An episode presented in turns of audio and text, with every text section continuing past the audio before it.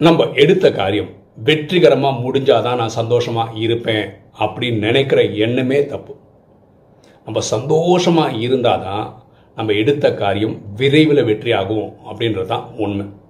இந்த நாடகத்தோட சீக்ரெட்டே இதுதான். நம்ம எப்போவுமே சந்தோஷமாக இருக்கும் இருக்கணும்.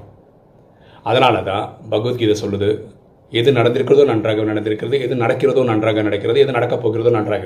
இந்த நாடகம் முக்காலமும் நல்லது தான் எண்ணம் போல் வாழ்வு.